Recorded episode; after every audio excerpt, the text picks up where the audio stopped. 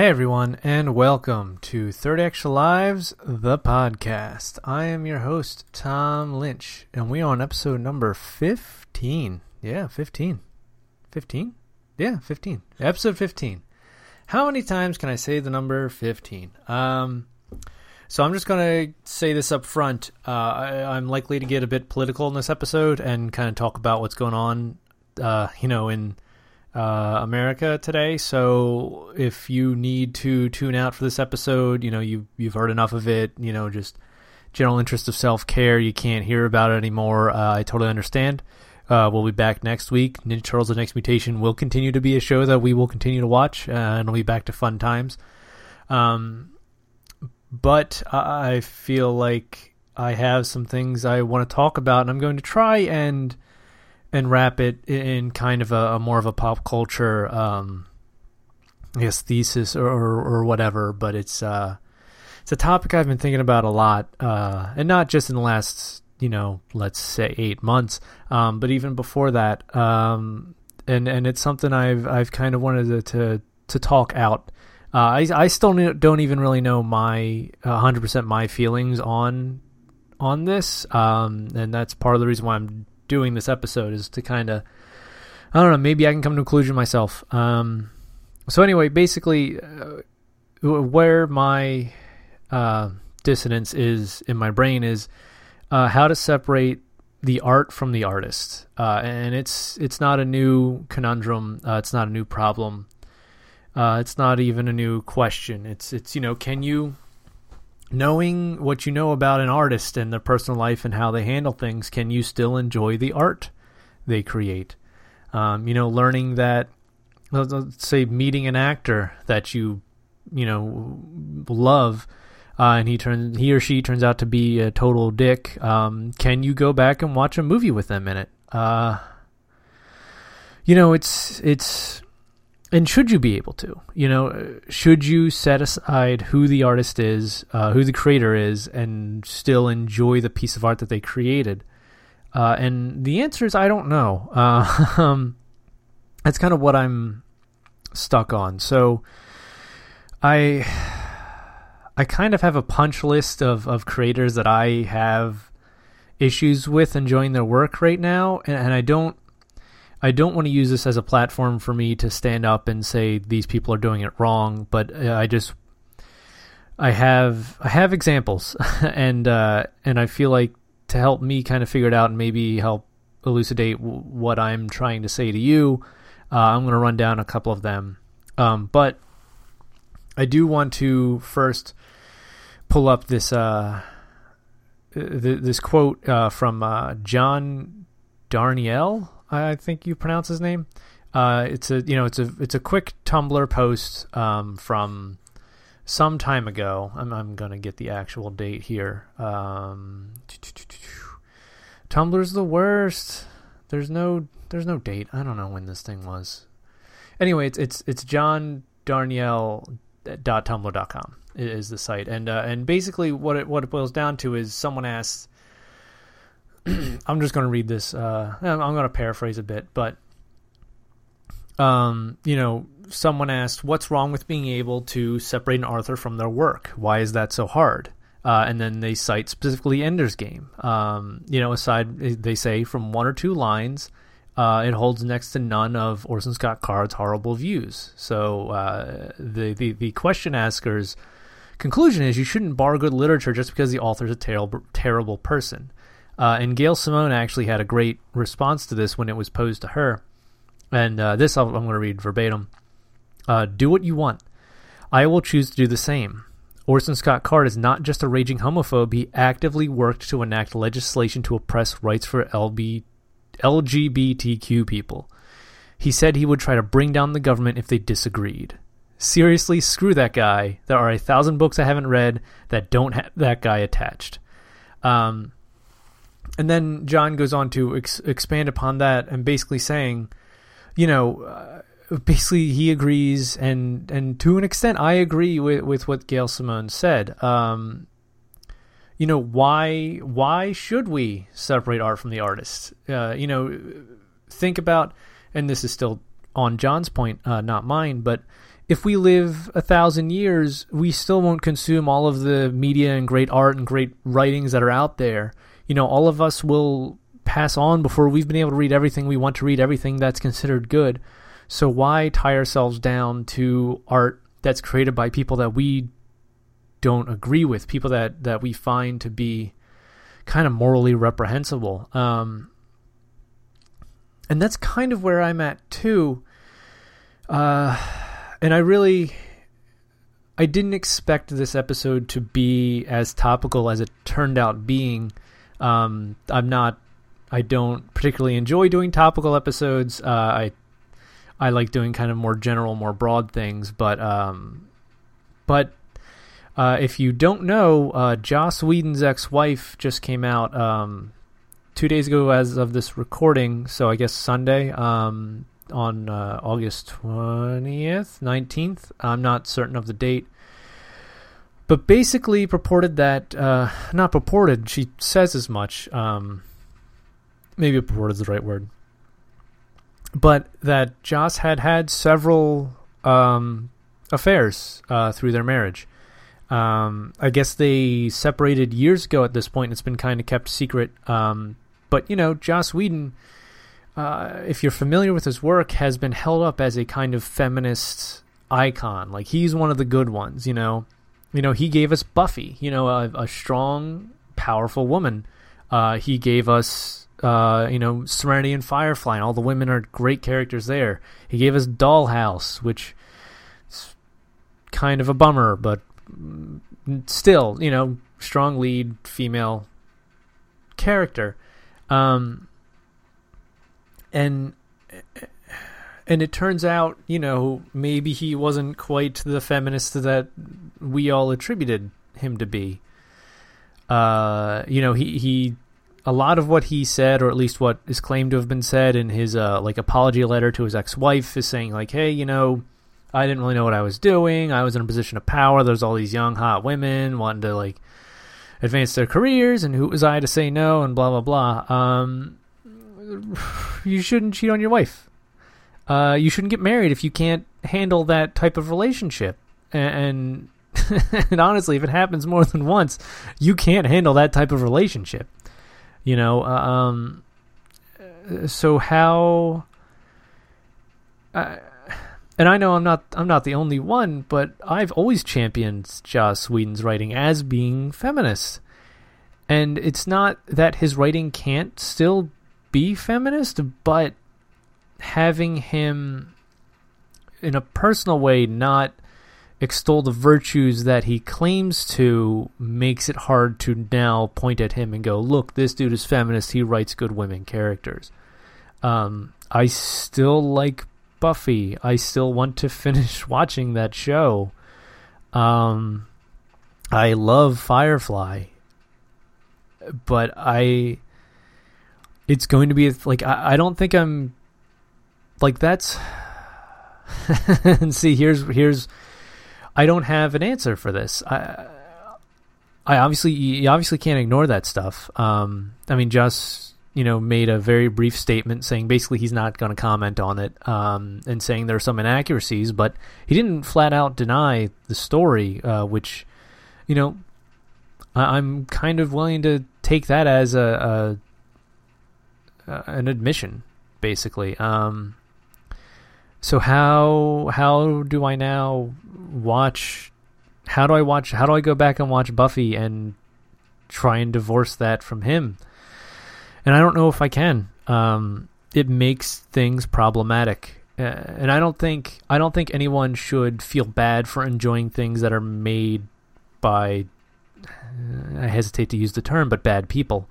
Um, you know, if if you can if you can separate the art from the artist and you can do that, you can enjoy those things, enjoy those things. Uh, but understand that supporting those things is perhaps supporting something you don't agree with. Um, so I, I don't I don't know. I have I have some things that I need to figure out in terms of where I land on on that fandom scale. Like, can I buy the Buffy DVD set anymore? And you know, regardless, I wasn't going to buy that DVD set anyway. I'm trying to get rid of physical media for the most part, but but would I ha- like if it was on sale for 10 bucks tomorrow, could I buy it? I don't I don't know. I already have Firefly and Serenity and I I don't know. Um it's it's frustrating uh, to have to have uh, someone that you know you like I've I've talked to friends, you know, my girlfriend all the time about, hey, Buffy's really good. You should watch Buffy. It's feminist, blah blah blah. And then now this happens, and like how, like, well, it's still a feminist show, I think. But at the time, he was probably having sex with some of the people on set that weren't his wife. So I don't know. Um, I don't know. That's actually that's a specifically a tough one for me because I've liked his stuff for so long. Um, I don't know. Um, so yeah, we'll. Uh, um, I do have a I have a couple other examples, but that's um, that's a shame. It's it's really a shame. Like people, you know, a lot of people can't do the monogamy thing, and if they can't, they should be upfront with that, and and don't don't marry someone and then string them along for years and have affairs. Like just like if it's not working, it's not working. Be honest with yourself and be honest with your partner. Don't do that. That's just it's really it's really frustrating. It's really frustrating to hear about that. Um so moving on, um this feels really weird to just have this list of people in front of me. But uh, since we talked about him before, we're going to talk about Orson Scott Card. Um, if you have not read up on his, um, I'll call them political views, but they're more just shitty views uh, on uh, homosexuality. Um, he is very much a raging homophobe, in the words of, um, oh my god, Gail Simone. I was going to say Amanda Conner, but um, I don't know what Amanda Conner thinks about all this. I've only read the Gail Simone bit, but I always read their stuff together and get them confused on occasion, so that's on me. Um, anyway, uh, Scott Card has very publicly given a ton of money to uh, anti gay legislation and um, lobbying uh, to try and stop gays from getting married. He doesn't want the word marriage to apply to a homosexual couple. And uh, it's just the dude sounds kind of disgusting. Um, I have never read an Orson Scott Card book. Um, I, you know, as much as I like sci-fi and stuff, like back in high school, grade school, I didn't know that those things existed. I only knew, you know, Spider-Man, so I read Spider-Man books.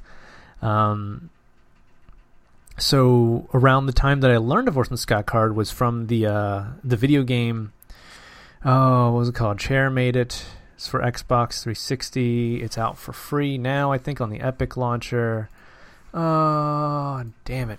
It's a very good game. It's a very and, and, and see here's the problem. It's a great game made by a, a great developer, but I only learned after buying that game. Shadow Complex is the name of the game. Uh, I just had to look that up. That was going to bother me. Um, so I bought that game. I liked the game, and so I thought the story was cool based on this Orson Scott Card guy. I look him up, and I see that a bunch of the money he makes goes towards anti-gay things, uh, and I can't support that. So you know, when Ender's Game movie came around, I'd never read Ender's Game, so it was easy for me to pass on. It's kind of easy for me to pass on all of his things going forward.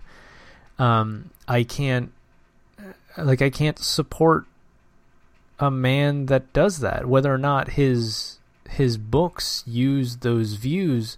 Um, if even if it doesn't at all, I can't I can't in good conscience go and pay for one of his books or even read it. Like even getting out of the library, I feel like is giving him patronage and, and giving him some sort of validation of, of what he's doing, and uh, I, I can't I can't do that. Um, and in that in that specific case, I really cannot separate art from the artist. Uh, because I never knew the art beforehand. Um, I have nothing to really separate.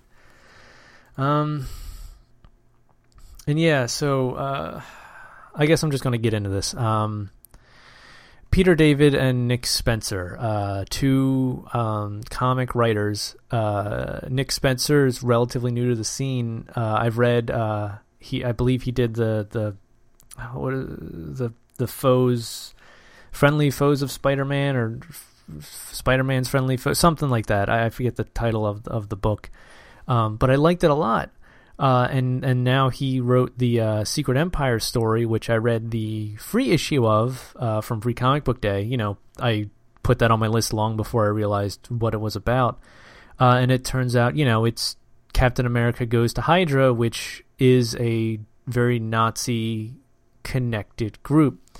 Uh, so in a world today where it turns out we have Nazis marching in our streets, uh, shouting white supremacy uh, terms, uh, and and and scaring, um, just scaring people, scaring me. Um, you can't you can't write that story. Um, you can't write a story about Captain America being a Nazi because that's what those people will like. You know, there are people marching in in those Nazi marches with Captain America shields now, um, and they feel validated. Uh, and and it's it's giving them life. You know, let's not even get into the part where they're validated by our goddamn president, but we can't it's giving it's not it's not about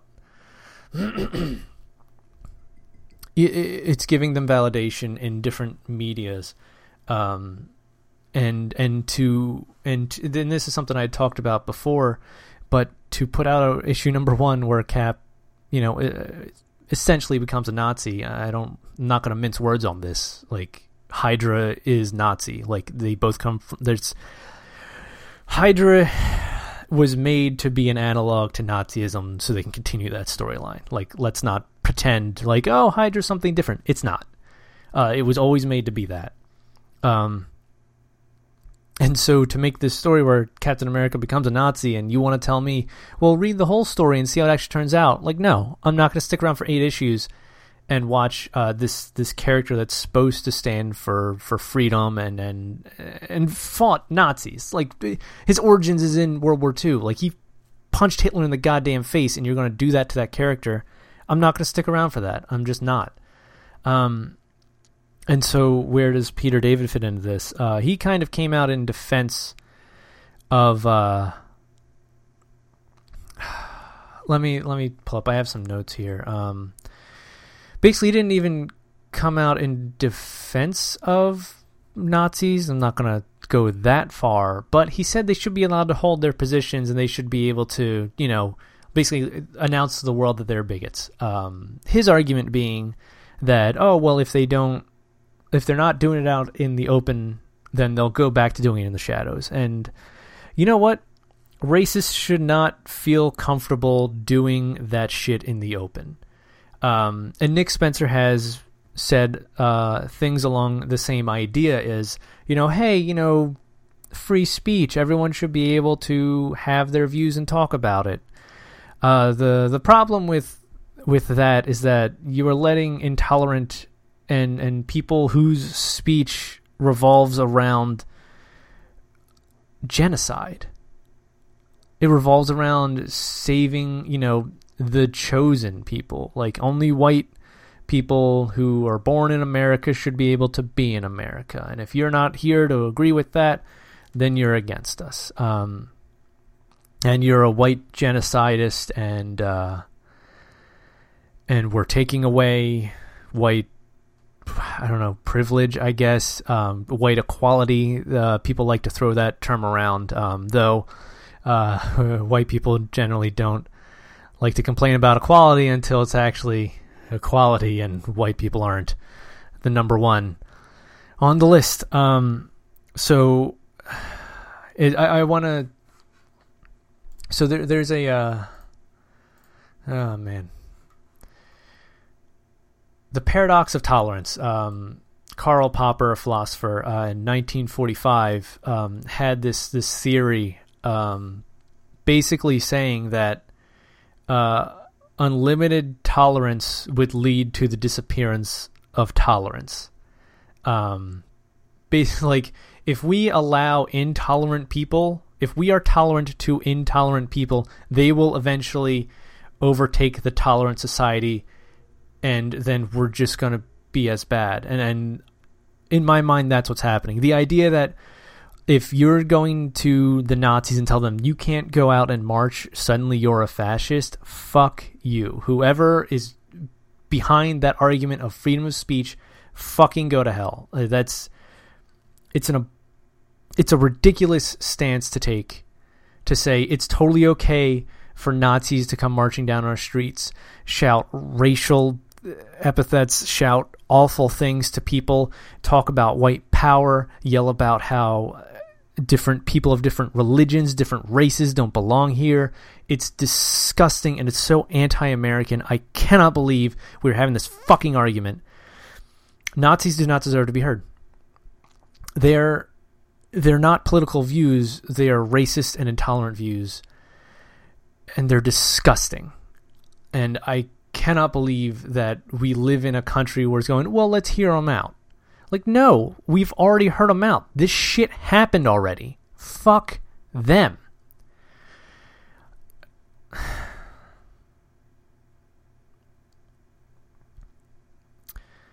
It's it's a frustrating moment um, to be dealing with this because freedom of speech and, and my interpretation of freedom of speech has always been sure you can say what you want up until it begins to infringe on other people's rights you have a right to freedom of speech. You don't have a right to crush other people's freedoms. Um, and I feel like that, you know, the hate and the white supremacy and and, and all of that is is pointing towards that. They want to take other people's freedoms away because they have decided they are the ones that get to be the gatekeepers. And I cannot believe that that's an argument worth having. I can't believe we're letting them I just can't believe it. It's frustrating and, and angering. so that's kind of where I stand on that. Um,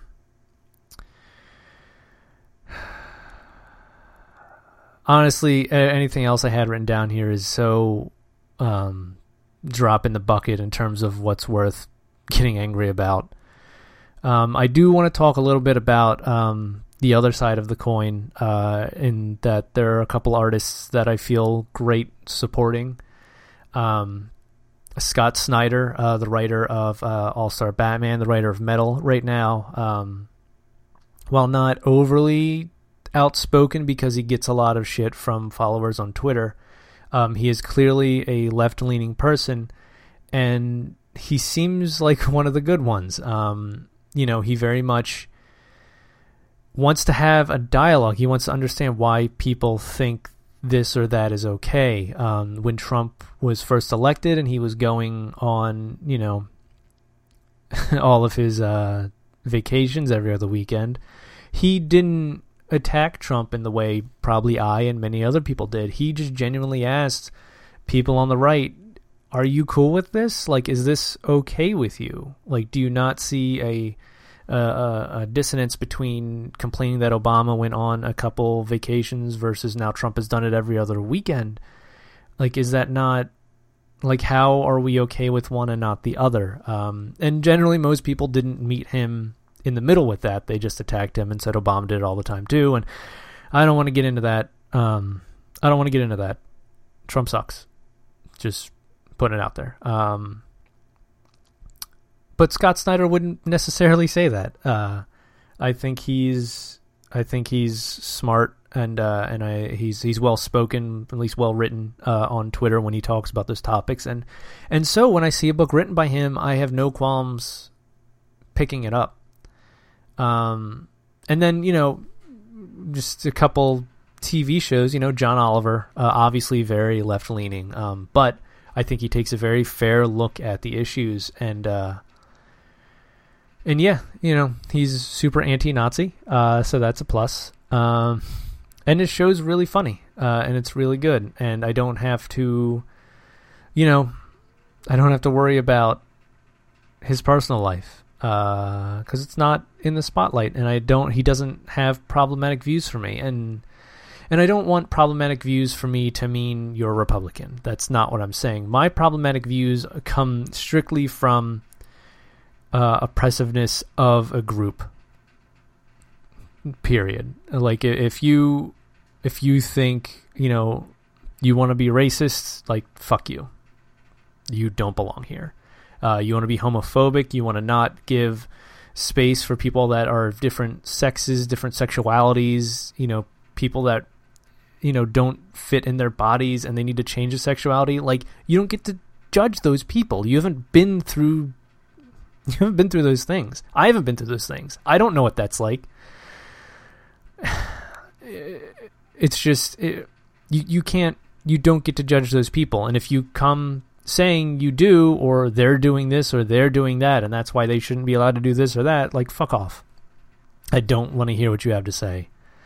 Um it's just uh, the idea of being intolerant to a group of people because you don't understand that they you don't understand their plight um fuck off that's all and, you know I, I don't have to and you know i don't have to be tolerant to nazis because that's what they're doing fuck them if if if you're self-identifying as a Nazi and you're wearing a Nazi flag, I don't need to hear nothing that comes out of your mouth. Just straight up. Um. And uh, yeah, uh, one last uh, good good one. Um, uh, Seth Meyers, I think, uh, is doing an incredible job. Um, if you look up his, uh, he had a, a, a short segment at the end uh, at the end um, after what happens and what happened in Charlottesville happened, and uh, he hit the nail on the head. Um, and he's a guy that's been banging that drum since the start, and and it's frustrating. Um,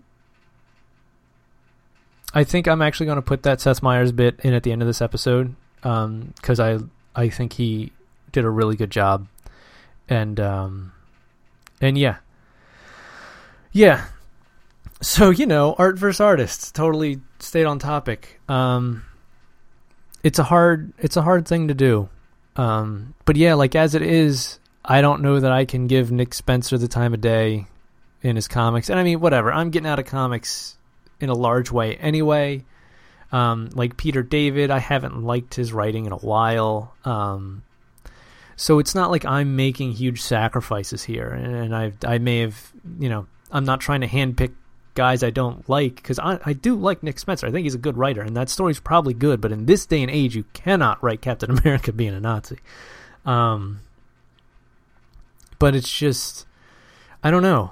I don't know. It's a hard. It's a hard question. It makes things problematic, and um, and you know, if you're out there and you can, if you can separate those things and you can enjoy that art on its own, like go nuts. I, I would never begrudge someone for doing that, but I feel like you kind of have to be aware of uh, of who they are and where they're coming from. You know, some people like, hey, buy a Nick Spencer book. I don't think he's handing that money over to Nazis. Like, end of the day, me and him have a different view. Um, it's something I feel very strongly about, and I'm sure he does too. And it's just something like I can't read one of his books without having it in the back of my head. It just makes it problematic for me. It's my problem. Um, but you know, there are people out there like Orson Scott Card who the money you give to him, he will turn and give to people trying to block other people's rights. Um, and it's hard. It's hard to know what to do in those situations, but I guess the best we can do is just be informed and make an informed decision about what what entertainment we want to consume and who we want to consume it by. Um, yeah, so I, I guess that's it. Uh, um, wow, kind of a long, longish episode here. Um, thanks everyone for tuning in. Uh, I really appreciate it if you've made it this far. Um, this is a hard topic to cover, and I, I didn't really get anywhere in my my thoughts, but at least I was able to get my thoughts down. Um, so yeah, uh, that's gonna do it. Um, for me uh, and us here at 30 Extra Lives, the podcast. I want to thank everyone for tuning in. Um, and we'll be back next week with uh, episode number six of Ninja Turtles The Next Mutation. That's going to be one hell of a pivot off of this episode. but, um, but yeah, hopefully um, I'll see you there. So uh, thanks again. Um, oh, I guess I'll.